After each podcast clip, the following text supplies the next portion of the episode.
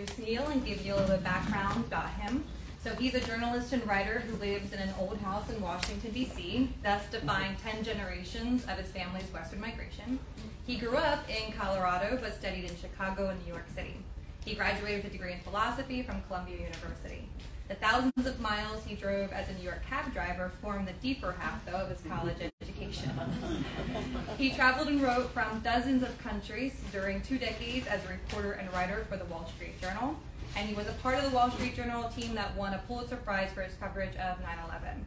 He founded and edits Gotham Canoe, an online publication devoted to life beyond doors and walls. And I believe you can just Google Gotham Canoe. yeah, it's, it's fine. Okay.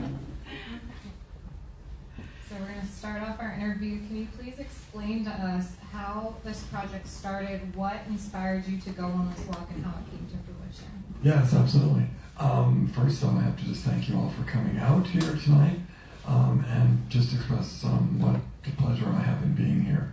Um, and it brings back a lot of the great memories I had when I was here almost exactly two years ago.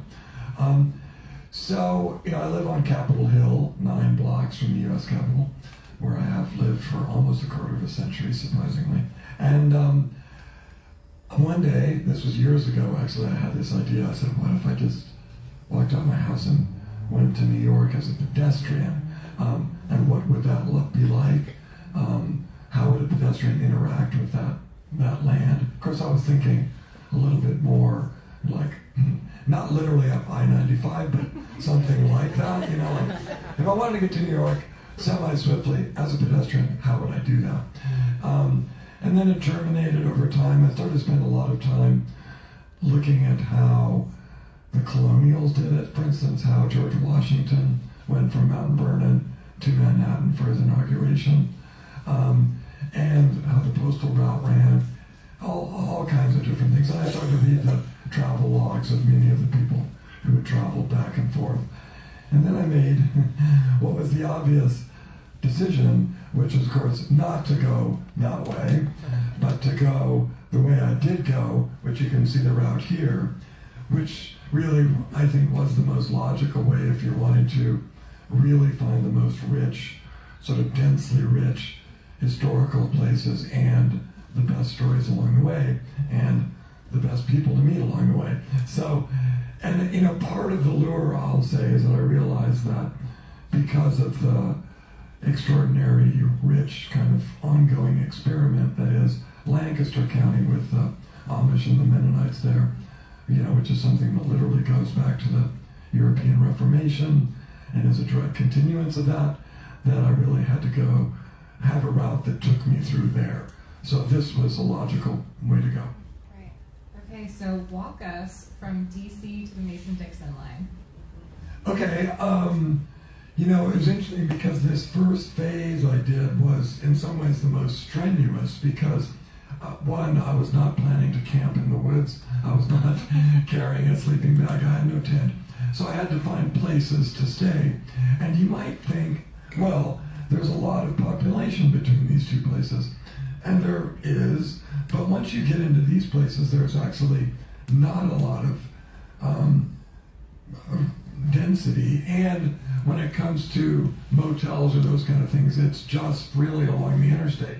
Um, so to find where I would sleep kind of determined in a way what distances I did. So I spent the first night at this incredible house that was owned by Harold Ickes, who was the longest serving Interior Secretary for Franklin Roosevelt, which, which also had the claim to fame of being the largest Sears house ever built. And it looked, it looks like Monticello. It was just amazing. And there's a whole story behind that house. But so this was like a 24 mile walk. I walked to Woodstock. That was about 23. The um, Reisterstown was not a stop. I went to that was uh, featured in the book, but I went to Hampstead anyway. Um, you know, this was a fascinating stroll in so many ways. I went to this really wild little place I saw on the map called Young Man's Fancy, and you know, when you walk through this area of the country, you find a lot of these places that are have these kind of curious names. Actually, Reisterstown was originally Reister's Desire. And, you know, there was a guy named Reister who showed up from Germany. And, he built a house and you know some sort of way station there, and I guess it was his desire. And then over time they they called it Reisterstown. So I was very intent though on uh, just um, coming to the Mason-Dixon line, which of course is a extremely important, but outside of being the border between Maryland and, and Pennsylvania, it's just sort of a theoretical thing, um, right? And it also had been for decades and decades the um, somewhat theoretical line between slavery and freedom, because as we all know, you could still be up here and not really free. Um, but so I was fascinated to spend time on that line and also to think about the approach to it. I mean, I'm a you know a white male of my age. I have no innate abilities to imagine what it would be like to be a person fleeing, as so many did, trying to make it this way, and particularly over the Susquehanna, which provided a lot more um, security once you got over the river all the same, walking those roads, which would not have been markedly different in terms of the ways they went at that time, gave you a kind of imaginative avenue to understanding at least some of that concept of what the Underground Railroad was about. Of course, it was about who can you trust and who can you not trust. And you would go from station of trustworthy person to the next. And I'll just mention really briefly that on the Mason-Dixon line, I found just totally by fluke this amazing farmhouse, and it was kind of um, uh, not that I needed prove at all of what I was doing, but this was the first truly great example of what it was I was doing, which was wanting to encounter things that you could pause over, examine, think about. And in this case, it was this farmhouse. I've been corrected, but I'm still not sure if it's right that I said 1830s I think Jim had already found out that it had recently sold and was actually built sometime in the 1700s. A German stone farmhouse with this balcony that was actually just overlooking the, the line itself. And then these barns on the other side. So the house was in Pennsylvania, the barns were in Maryland. And just nobody was living there at the time. And just to look at the hinges on the barn, which were all very well forged, but all were very different because they were each unique. And all the various features like that were, were really interesting. Um, so that was one of the, the first kind of like wow um, moments for me, just spending an hour on that property, which I didn't permit, you know, permission to be on. Nobody, nobody came and threw me off. So anyway, um, it was a great moment all the way around. Before you ask another question, you touched on the fact that you didn't take a sleeping bag. You weren't planning on sleeping on the road. So practically, what did you carry with you? You know, I um, didn't bring my bag here, but it was very small. I really emphasized lightness. Um, I had a laptop, I had one pair of shoes, I had very few changes of clothing, and um, altogether it was about 17 pounds. I had a fishing rod. I was going to do some fly fishing with uh, Mayor Helfrich, but that never happened. Um, as a matter of fact, I did do a moderate amount of fishing along the way, but um, anyway, it was all very much emphasizing the lightness of what I had to carry. Um, I loved when you talked about the house with the balcony and looking at the difference between Maryland and Pennsylvania and how this arbitrary imaginary line meant the difference of imprisonment and freedom for a lot of different people. Uh, I just I thought that was really just interesting. Another part that fascinated me was you um, talked about how you never had anything in your ears to listen to to distract you from what you were seeing since you were truly present. I think a lot of us watching this, we have podcasts, we watch YouTube videos, we have audio books, music that we're always listening to. Why was that so important for you? You know, it's a hard thing to emphasize over or, or to capture how profoundly different it is to walk like this as opposed to driving. And, you know, I just drove here right now from my house. So I did uh, in two hours what took me something like six days, seven days to do walking. And I covered allegedly the same ground, but it really had the two things, two experiences had nothing to do with one another. I listened to a podcast, by the way, on the way up here about the Hundred Years' War, um, which of course had absolutely nothing to do with what I was, what I was, um, the territory I was crossing. Um, you know, when you go out from your house and you have a set number of things that you kind of want to think about. And, you know, I walked out of my house at the end of March of 2021.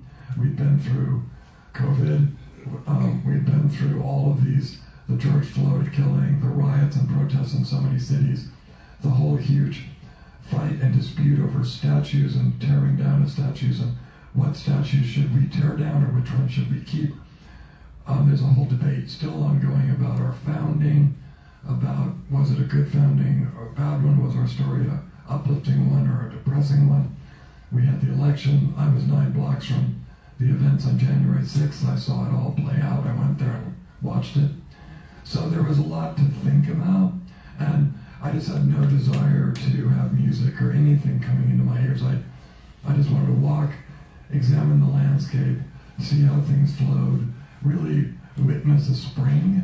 Because um, a lot of it wasn't just me meditating on history, a lot of it was also just experiencing the beauty of the land in between and seeing how you can kind of tell when you're coming to a river because the way the land begins to dip and and all these various features that were something I'd really never done in that fashion before. Yep, the art of noticing. We just speed right by on our cars where you took the time to notice. Yeah. So when you were going through the Mason-Dixon line, you crossed it, you go into York, you spent a lot of time on the rail trail, and it was this time two years ago. So raise your hand if you've been on the rail trail in York County. Almost everyone in this room, everyone I'm sure has their favorite spot that they like to go to, whether that's the Howard Tunnel or maybe it's somewhere in downtown York walk us through when you crossed the Mason-Dixon line, what it was like walking up the rail trail until you got to York. I, I spent that night in Railroad at the um, at the at Jackson House, which um, Jim, who's not here, was nice to correct me because I was calling it the Stonewall Jackson House. But I was in the Stonewall Jackson suite, by the way, so it had something to do with Stonewall Jackson, which I thought to be kind of funny. And you know, that morning was one of the crispest mornings because I remember the on the on the path were frozen and breaking through them as we went. A friend of mine had come and met me that morning, and we walked up to somewhere north of Hanover Junction. I've forgotten the town, and we had lunch there. Seven Valleys Tavern. Yeah, yeah. Have you yeah, been to Seven Valleys Tavern, everyone? Yes. Yeah. yeah, and that was, of course, those the, the two that I met for lunch there. That was the first time since COVID, so a year that they had sat in a public um, place at all, and I was astonished by that. Did you uh, have the chicken? I don't. Um, yeah. okay, let's say I did. Yeah. so that walk was just fantastic and gorgeous, and of course, um, the creek was amazing, and to watch it, you know, keep going under us at various times, and and I I have a whole description. Actually, in that chapter, I call two tracks taken, and. I stop there and, and just sort of describe the, you know, well known, but on the other hand, amazing feature that Lincoln came in uh, November of 1863 and he paused for something like 45 minutes on the right hand track, sorry, the left hand track. And there's a lot of discussion did he get out of the train or not? And, and there's some great photos from that, that moment. I think he was waiting for the governor of Philadelphia, or sorry, of uh, Pennsylvania who never showed up. And then he went on to Gettysburg. And then 15 months later, he came the other way um, after his assassination on his way to burial, his burial in Springfield, and he paused there on the other track. And so I kind of use that as an opening to describe some of those events, including the amazing trip that he took all the way back as a as a corpse for his burial, which was a huge moment in American life. Um, you know, I'll always remember when I left my friends at Seven Valleys Tavern, yeah, and they were getting back in their car to drive back to Washington, and I was like, oh, I have four more hours to walk to York. I, I so would rather be me over them. And um, just the whole of that walk was, was so great. And I went, I kind of got a little lost somehow. So I had to backtrack to go through the tunnel, um, which I did, and then I caught the trail. I don't know how I got off the trail, but and then I came in and was greeted by um, that wrecking yard that has all those cars that are smashed. Oh, and I was like, oh wow, okay. I mean, I guess I'm in the outskirts of York now. oh man. Um, so one of the quotes that you said in your book was that you wanted to shrink your horizons. And I think when you just said that your friends were leaving to go to Washington D.C Um, I, in my head, was thinking that you were lamenting your walk. You still have four hours. Oh man, four hours to walk. But no, you were happy about those four hours. Uh, Could you tell us more about your desire to shrink your horizons? Yeah, and I'll backtrack just a tiny bit. That um, you know, one of the precursor events for this whole walk was that in the fall of 2017, I had a diagnosis. Um, and anybody that has a diagnosis knows that it's generally not a good thing. Um, so they found that I had a cancer that was in my esophagus, and, and the odds weren't terribly good um, at that time. So I was like, wow, I might be denied a huge chunk of my life that I was looking forward to. And um, as I waged that fight over the next four years, basically, that altered my own sense of my horizons as to what they were. And there was, I saw that there was a great value in shrinking your time horizons to where you're not constantly thinking about that thing you're going to do the fall after next, which inevitably becomes the fall after that, and the fall after that, and you tend not to do it. In this case, there was a whole stretch of time I didn't plan for anything that was more than four or five months away. And that taught me a good lesson just to, to do the things that you have control over doing and not kind of live your life in some foggy future moment. Um, and when it came to the walk, it was about, you said, noticing things, about just paying attention to what was in front of me. And, you know, we're all living at a time where a lot of our views of the world are being formed by what channel we watch on television or what newspapers we read or whatever, what we look at on Facebook. And I was very much interested in just going into the world and trying to put all of that out of my mind and just say, I'm going to, at least for the next month, um, create a vision of the world that's just based on what I see, not what I'm being told from about uh, from far away by somebody else. I think a lot of us in this room have had moments where we think about our bucket list and things that we want to do. And you thought about walking from Washington, D.C. to New York, uh, and then one day you pulled the trigger and you did it. Did you have a watershed moment that you said, I'm doing it, is this happening? You know, I finally, I was originally going to go out my door on the 29th of March of 2020, and as you all know, none of those things became possible. Uh, and it was funny because there were things that I really want, like I had a fixation about going to Ephrata and, and holding in my hand a copy of the Martyr's Mirror, which some of you in the room may know is a famous Anabaptist um, martyrdom text. And um, there's a there's an archive there that has dozens and dozens of these that go back to the 1600s. And it was literally when I heard from the archive that I couldn't go hold that copy of the Martyr's Mirror that I said, okay, I can't do the walk. And um, of course, everything at that point closed down. Um, so, wait, what was your original? What was your question? your, your, your watershed moment. Oh, watershed moment, yeah. You know, what's funny about these things, we all go on vacations, and those are part of our regular order in a way. Because this was a very odd thing that nobody that I knew really fully understood why I was doing it, including my wife, um, in a way, um, there was a um, non-obligatory, like you, I could still at any moment decide not to do it. And about a week beforehand, my wife turned to me at one point and she said, are you still going to do that walk to New York? And I was like, yeah, of course I am. I've been planning this thing for like a year and a half. But, you know, I didn't have to do it. Um, but I was profoundly committed to doing it at that point. And there was just, and you know what? It was actually one of the best things I've ever done. So, yeah. Um, I think a, a lot for me anyway. I was born and raised in York County, um, so I lived here my entire life. And so here we have Dami too, Yeah. a great town, born and raised, and we have before us now this Wall Street journalist who came through York City. And I'd love to know your impressions. What did you think when you got here? What are some um, memories that you still carry with you today? You know, it's a little hard to recreate how all this happened, but one um, thing that was such a great feature of the walk was just you make a phone call, you find somebody, they, they suggest someone else, they suggest someone else, and I think I might have reached out to you first. I oh, think, really? I think so. I, I think, I, and I, you know, how exactly I found out about you, but it might have been Jim, but I think you told me about Jim, and then Jim told me about Mayor Helfrich, and then someone told me about, maybe you told me about Sam Dorm, And then one of them told me about Paul Nevin, who's here as well, who, well, that's not a very good likeness, but he's there with the Thunderbird.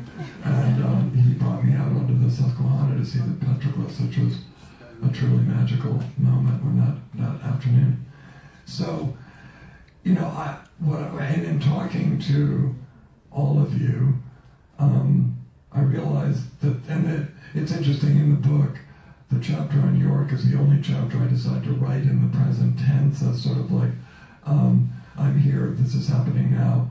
And I spend the morning with Jim, the early part of the afternoon with Sam Dorm at the Lebanon Cemetery, and in the evening going into dinner um, at Mike's house. And, you know, I called that chapter the memory boom. And, you know, I really wanted it to be kind of emblematic about how, at least in this one town, there are these people who are uncovering and remembering and chronicling um, a city's past. And, you know, I, I touch on this is all cursory, but, you know, these various elements of the, we went to the Gates house, these various things where that some of, you know, up until the early 60s, a lot of these aspects of the city's past had essentially been forgotten. And then there was a memory boom then, which then, which was a sort of preservationist thing that happened. I know obviously there are all these murals, which are another form of um, of keeping track of stories and lore.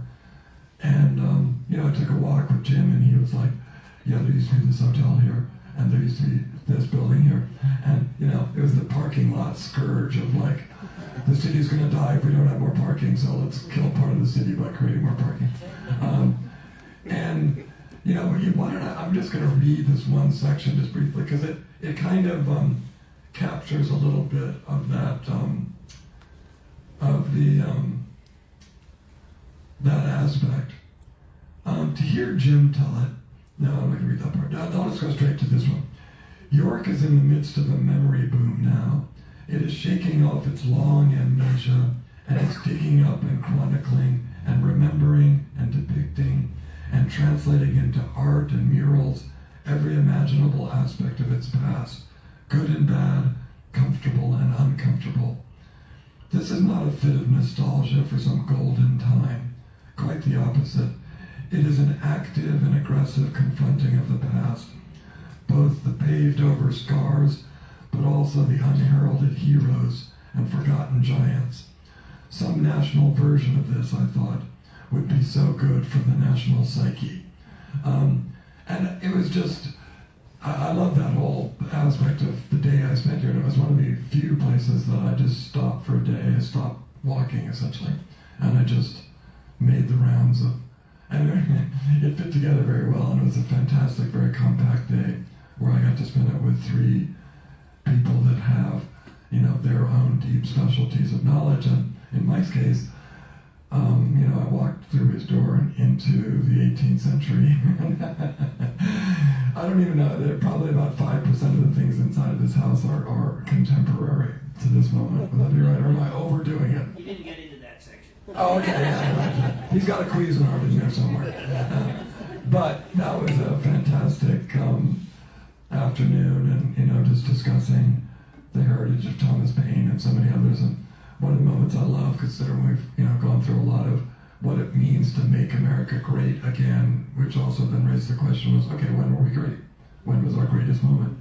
So I said um, to, why is there somebody trying to She's gesturing to something. Anyway, I said to Michael, so when was it, when were we at our greatest moment? And he said, uh, 1789, was that me? 1781. 1781, sorry, yeah, yeah, yeah, yeah, yeah. 1781, Battle of Yorktown. And I was like, uh, wait, we weren't even a country then, really. And um, that was our greatest moment. That was before the divisions took hold, as I understood it. Can I, can I finish that? Oh, sure. It won't be on, on YouTube. That's right. Because once we defeated our enemy, we became each other's enemies again. So we put aside all of our division to defeat our enemy, but then we became whatever we chaos we are now with all of our opinions and hatred.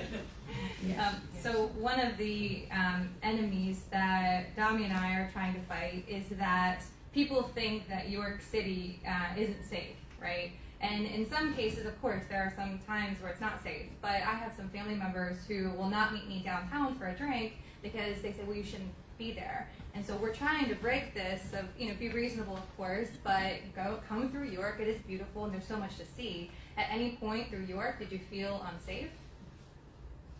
Only when I went to Michael's house. uh, uh, no, no. And you know, the whole issue of safety and when you're safe, like I, I, we can, I know you want to talk about this in a different setting, and we can, but you know, a lot of people would say, um, well, Neil, are you going to be safe on this walk? Are you sure it's going to be okay? And I mean, how do you how do you judge that kind of thing in advance? I did a, a funny thing I'll just mention briefly a year ago, where I became obsessed by bringing these Kevlar canoes that I have up to Manhattan to Central Park, and um, canoeing around all of the seven bodies of water in Central Park. Um, I called it the Seven Seas of Central Park, and I got a friend to come from LA to do it. It was at night, it was a full moon, and everybody was like, "You're going to be shot." mugged, arrested. Um, somehow it's going to go awry, like it's not going to turn out well. And it was one of the best nights. I've lived in Manhattan for years. I, I don't live there now. I drove a cab there for years. It was definitely the best night I ever had in Manhattan because it was just so out of the ordinary. And nothing happened, you know. And I, and I never really thought anything would, and something could have. But that kind of anticipating danger is something that I think a lot of us fall into, and I think it's just a self-protective crouch and not a very healthy way to live. And most people, when you went up to them, welcomed you with open arms. Um, they greeted you. They were able to talk to you. Some people even got you water and snacks. Um, at, at, what was that like? Because I know, like Dami and I, I'd be a little hesitant. Maybe being a woman, I'd be scared to go up to someone's property and start poking around. Um, but you were brave enough to do it, and you were greeted with a pleasant surprise. You know, I mean, I, I worked for years overseas as a journalist. I got extremely good at dealing with people in all situations, even across a lot of language barriers and things like that. So I'm, you know, a little bit better at this kind of thing than the average person. And I'm my height, my stature, my skin color, my gender, all those things make a big difference. And I would never dispute that. Um, I would also, on the other hand, um, you know, not fall for the idea that you know, somebody of this or that description couldn't do what I did. Um, I, I, you know, I had one funny encounter that I, I talk about as a kind of parable where I met a guy in northern Maryland outside of, was in a huge, very rich, newly developed subdivision outside of Baltimore. And I came by his house and my water bottle had gone empty. And I said to him, do you know where I can get some water? And he said, he was in his driveway. And he said, uh, he was in his 30s. And he said, uh, hmm. And then he gave me these really elaborate descriptions to a convenience store like two miles away. and uh, I just looked at him and I said, okay, I appreciate it, thanks. No, I'm not going that way, I'm going this way. So I started walking and then he said, oh, by the way, I would be careful if I were you. And I said, uh, I don't understand, what do you mean, be careful? And he said, well, there are people in this neighborhood that might wonder what you're, what you're doing here. And um, I then proceeded to tell him a story about this guy who's a National Geographic writer, Paul Salopek, who's kind of walking around the world. It's like a years long project. And when he walked across the country of Georgia, 54 nights, every night, he was put up spontaneously by the people of Georgia. And um, I told him that whole story, and I said, maybe we've kind of lost a little bit of our heritage as a species. Um, and he said, No, I understand. I think you're right. Um, I never got him to realize that he had water in his house. and I, um, I use that as an excuse in the book to talk a bit about the hospitality. And, you know, hospitality, you look in the Old Testament, you look in, in all kinds of um, religious traditions, you're going to find things about not just how to treat the stranger, but the whole concept of um, hospitality and we've essentially made an, an industry of it, right? So it was um, it was fitting that I filled my water bottle in the end at Dunkin' Donuts. um, so as you are leaving York City, you decide to head west, and you go to Wrightsville to get to the river. What was that part like? You know, that was Right, a- east. Sorry, east, yeah, east, very east. You know, eh, you know what's so funny is, uh, and somebody, so there are going to be people in the room when I say this, they're going to be like, God, what a fool this guy is. I didn't realize until a couple of days ago, and I've been groping to try to describe this phenomenon, um, that the Greeks have two words for time. One of them is chronos, which is chronological wristwatch time, the time that we regulate our lives by. It's the time that goes fast, and we mourn its passage. And the other is kairos, K-A-I-R-O-S, and that is a kind of a liminal, like um, revelatory time. It's the time that we why it's, I think it's why we remember so well like certain flash images from vacations or from holidays or from being with grandchildren or why certain moments stand out. And the whole of this walk actually took place in that form of time. So I could actually talk to you for like probably three hours about that one day. I mean, I met the guys at the fire station on the way out of York. Um, I met a woman whose husband had just died of COVID, and we had a conversation I could recite almost word for word. I walked uh, all along, I remember, and I write about it in the book because I, I find it fascinating when you leave a town like this. I sort of describe how the chock-a-block sort of townhouses gave way to the separated houses that are now largely like chiropractic, you know, places and drug treatment center that kind of stuff. A few people live in a few. And then slowly that gave way to the convenience stores and the Sheetz and and then that finally gave way to like Walmart or whatever, the big box stores. And then finally, after what was like an hour and a half or two hours, I was in the countryside, you know, and I could smell like manure and seahorse and cows. And there was a funny moment where I'm walking along and a woman, I didn't really see her, she drives by and then I hear like, and she takes a U-turn, drives into this parking lot, and she gets out of her car and she says, are you that guy who's walking to New York? And uh, I thought it was, yeah. And she said, oh, I just went to To get um, breakfast for my boyfriend, and I just saw you, and I'd seen you on Twitter, and so we took like a selfie. And that was my fir- first road fan. I had, there were, I had like 10 of these people that came out of nowhere along the way. And some of them were incredibly helpful um, in a lot of ways. But, you know, I was fascinated. I, I asked her, I said, so when am I going to start to see that I'm arriving at the Susquehanna? You know, because rivers make their marks in many, many ways, and generally, eh, you know, I, the Susquehanna I think is like the fifth or sixth oldest river in the world. Um, it's been doing its thing for a really long time, and so uh, I kind of was. I thought like I hadn't been through this way, but I was still kind of waiting for like the first suggestion of it. And she said, "Oh, you're not going to get that until the VFW Hall." Or it's basically like you get to Wrightsville, and then boom, there's the Susquehanna. Um, and you know, one, of the things I did uh, upon departure, walking out my door, was I kind of granted myself the freedom to be astonished and to be amazed and to not act as if I already know these things. And when I got to the Susquehanna, I was like, wow, this is a really amazing body of water with an incredibly long, I mean, in, in unimaginably long history, right? We have no way of, of putting our minds around that kind of time. And it was, for a long, long time, the demarcation line between the frontier, the sort of semi-known America, and the completely unknown. And I write about some of that, the early mapping of, of, of that way towards Wrightsville.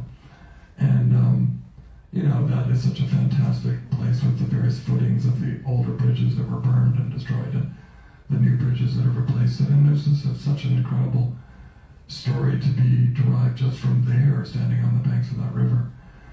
And then I walked across the bridge, which of course takes a long time, and I met Paul Nevin, who then took me down the river and we went out to see those petroglyphs, which, you know, I don't know if Paul's you know going to be giving guided tours to thousands of people now, but if you're if you're dealing with bucket lists, I would recommend everyone here get out to see those because you know people live around here and unlike us who are leaving a lot of things behind, not all of them good, um, including gargantuan trash mounds and every other thing that will last thousands of years. These people left almost nothing behind. They left, you know, piles of oyster shells, middens, Um, they left axe heads and things you'll find occasionally, arrowheads, and then they left that art. And as Paul described it, that's uh, on particularly Little Indian Rock the most comprehensive, you know, collection of rock art in this whole part of the country, and one of the most extraordinary, probably east of the Mississippi. And you know, when I first found out about those, I was just like, wow, that is just, I really, really have to go there. And the day, the afternoon we were there was a standout day. Um, dare I ask how many people have been to the petroglyphs? More people than what I thought. So we should compare that to the Seven Valleys Tavern. I think this is a good wake up call for a lot of people in the room to take the time and go and see them. Or if you have something in York County that you've been meaning to just stop and take a Saturday afternoon, go and do it. Yeah, it's profound. One of the, um, and please correct me if I'm misquoting, I believe you said that when Paul took you to the petroglyphs, it was like he was in like a church. It was like sacred for him. Um, so tell us more about um, the uniqueness of being in nature, but then also touching something that is just so ancient. Yeah. I mean, I don't want to speak entirely on Paul's behalf, but I do describe this in the book how, you know, he had had his own um, encounters with these um, images going back quite a long time. And they themselves, when it comes to our, you know, collective European encounter with, with them and our knowledge of the, their existence, I mean, it goes back to the, um, you know, 1850s and 60s. And interestingly, there's a whole kind of archaeological um, thing that was done that was somewhat systematic even during the Civil War, um, which is amazing. Um, and, you know, Paul has spent a lot of time out there really understanding. We don't completely know exactly what these things are telling us, but there's a lot of alignment with, you know, various um, equinox and, and um, solstice moments. And he's gone out a number of times for the spring and fall solstice to see the alignment of the sun rising or setting um, with certain of the figures. And, um, you know, just he had, there's a way that if you have a, a wet sponge, you're not doing any damage at all to the, to the images, but, and you just put the wet sponge over them, it kind of brings them out, and you can see he's got a sponge in his hand. And um, I'll always remember he looked up at me and he was like, Are you ready? I mean, you can see them in a light form, but then when you put the water on, they just go boom. And, um, you know, there was this great walking man figure, which is just this man with these big hands and these big feet and kind of this wavy trail underneath him. And, you know, I was at that moment a walking man, and to see this depiction of this other walking man uh, on that day, and it was Easter afternoon, and I had not gone to church, so it was my church, and um, it was it was very much of a of a sacred moment in a very sacred place. Um, so now that we're leaving York County and you're seeing the difference then between our county and Lancaster, you noted that in Lancaster it seemed a little bit more planned out, the lines were a little bit more crisp. So what was then your takeaway of York County as a whole? You know, uh, uh, this is like in journalism we have the expression of parachute journalism, where you just like parachute into a place and you land and you start writing authoritatively about it. And in my case, it was um, ambulatory journalism. You know, I was I spent a day here. I walked through it. I did a lot of work beforehand, and I did even more after the fact when I wrote about it. Um, but it is by definition what it is. Like it's not a profoundly deep knowledge.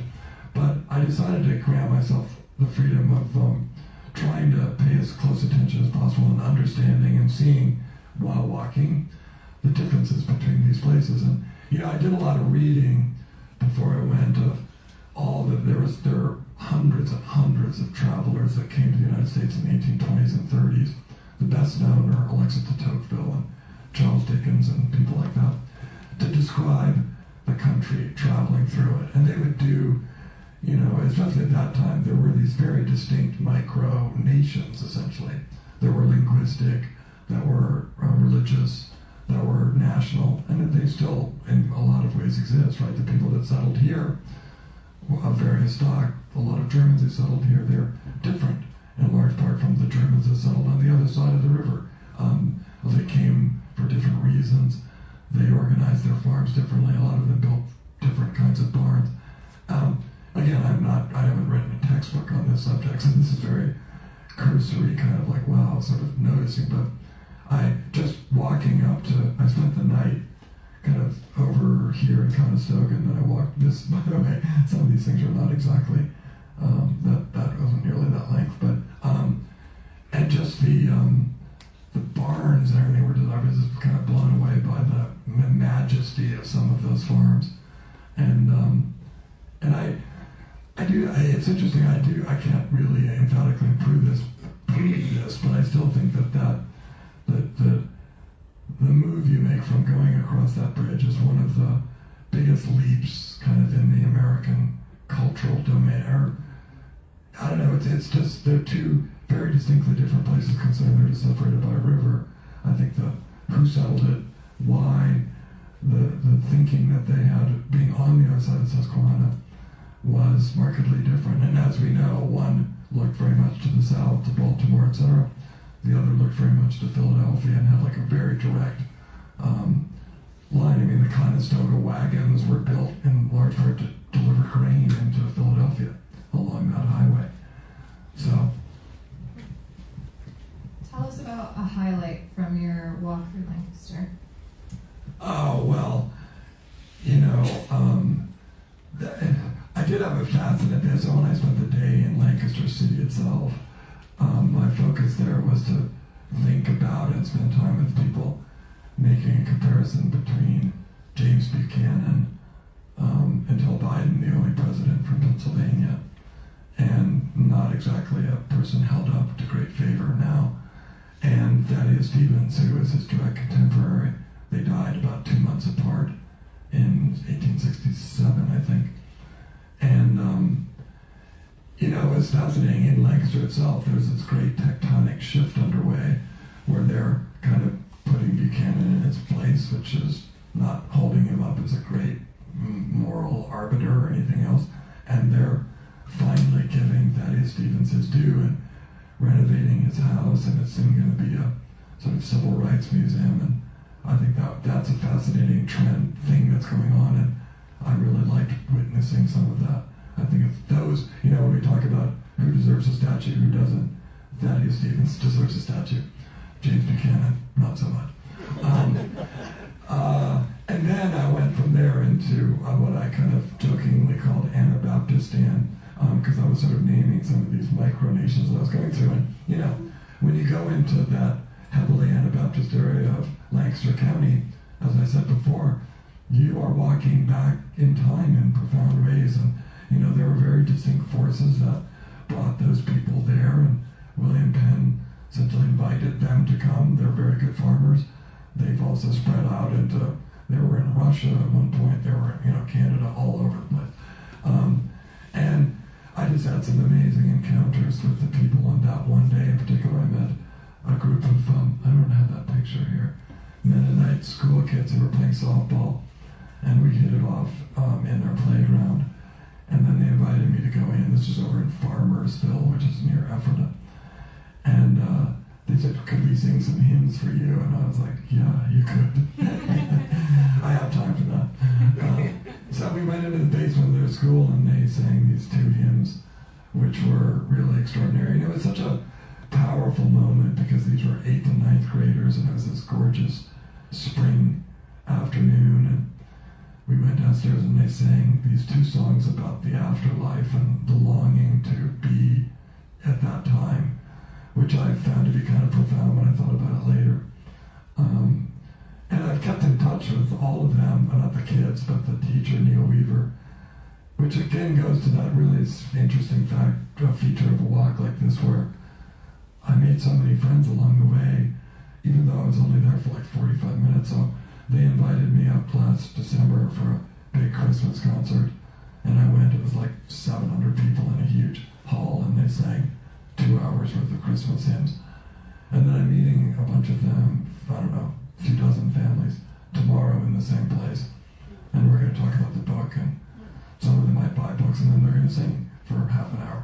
So that was quite amazing. Hmm. Can you give us the highlights from the rest of your trip to New York? Oh wow, I know we're probably running out of time. There were there were so many. I mean, I um, you know, my encounters with the rivers are always important. I made a, a thing, of course, about going over the Delaware where Washington did at Washington's Crossing, and a friend brought some kayaks down from outside of New York, and we paddled across.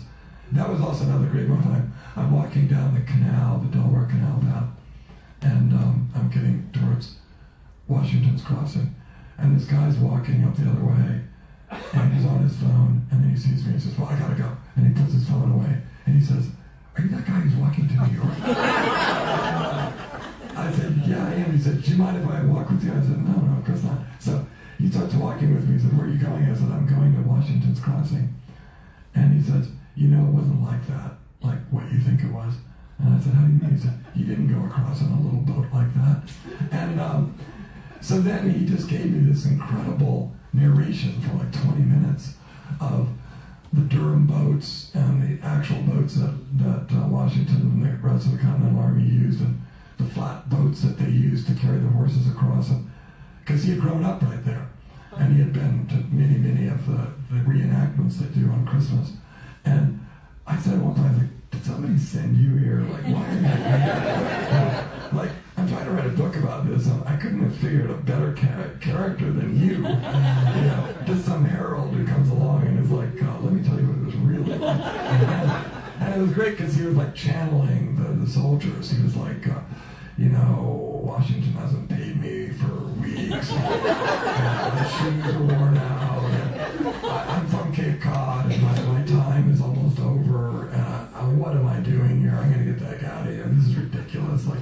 you know, we've been thrashed for months. We're driven across the Delaware. He has this crazy scheme to go after the Hessians, you know. And, it really it was a great moment because it brought to life, like, that's what it was like, right? I mean, that's, people were like, what am I here for? What am I doing this for?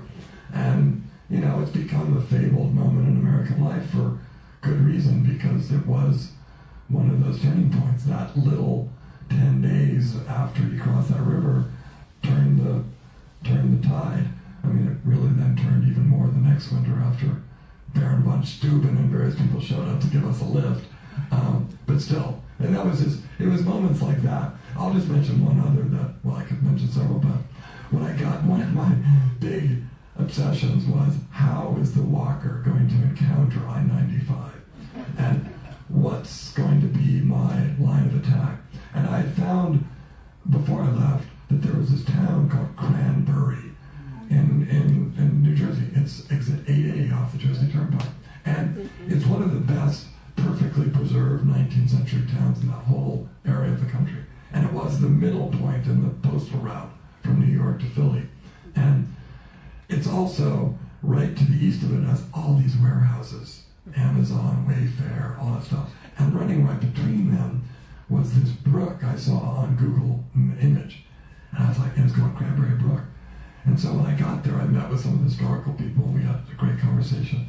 And then I said, um, oh, I'm going to leave here in a little bit, and I'm going to walk up from the lake there, up that brook, and I want to go through the, the, um, the warehouses, and then I'm going to go under the turnpike along that brook. And there was a woman there who was well into her 80s, and she said, no, you're not.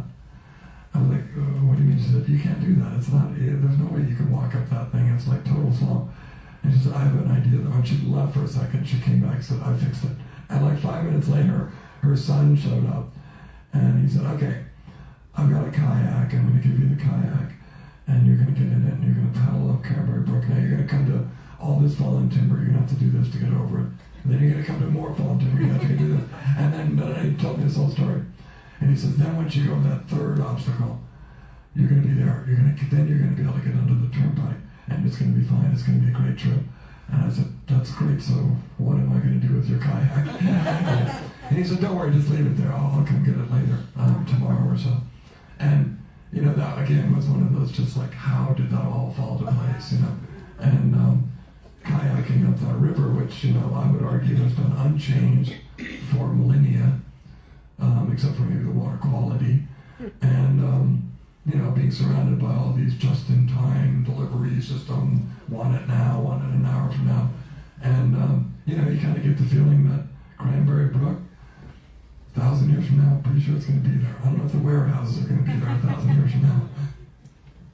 So at the end of all of our presentations for hometown history, we try and have takeaways. So if you could share maybe like one big takeaway from this journey with the audience, what would you choose? Yeah, I think my main takeaway would be um, that there's just a really profoundly different America out there, or even kind of a world out there, than the one we see reflected from our car windows, or on television, or on whatever we look at on online. That it's a world filled with very particular things, uh, with very particular people, and if you walk through it uh, over time like that, paying attention to those particular things and and being open and receptive to the people you meet, uh, it just can be a profound experience. And um, it's a hard thing to convey how astonishingly different um, the experiences are between driving.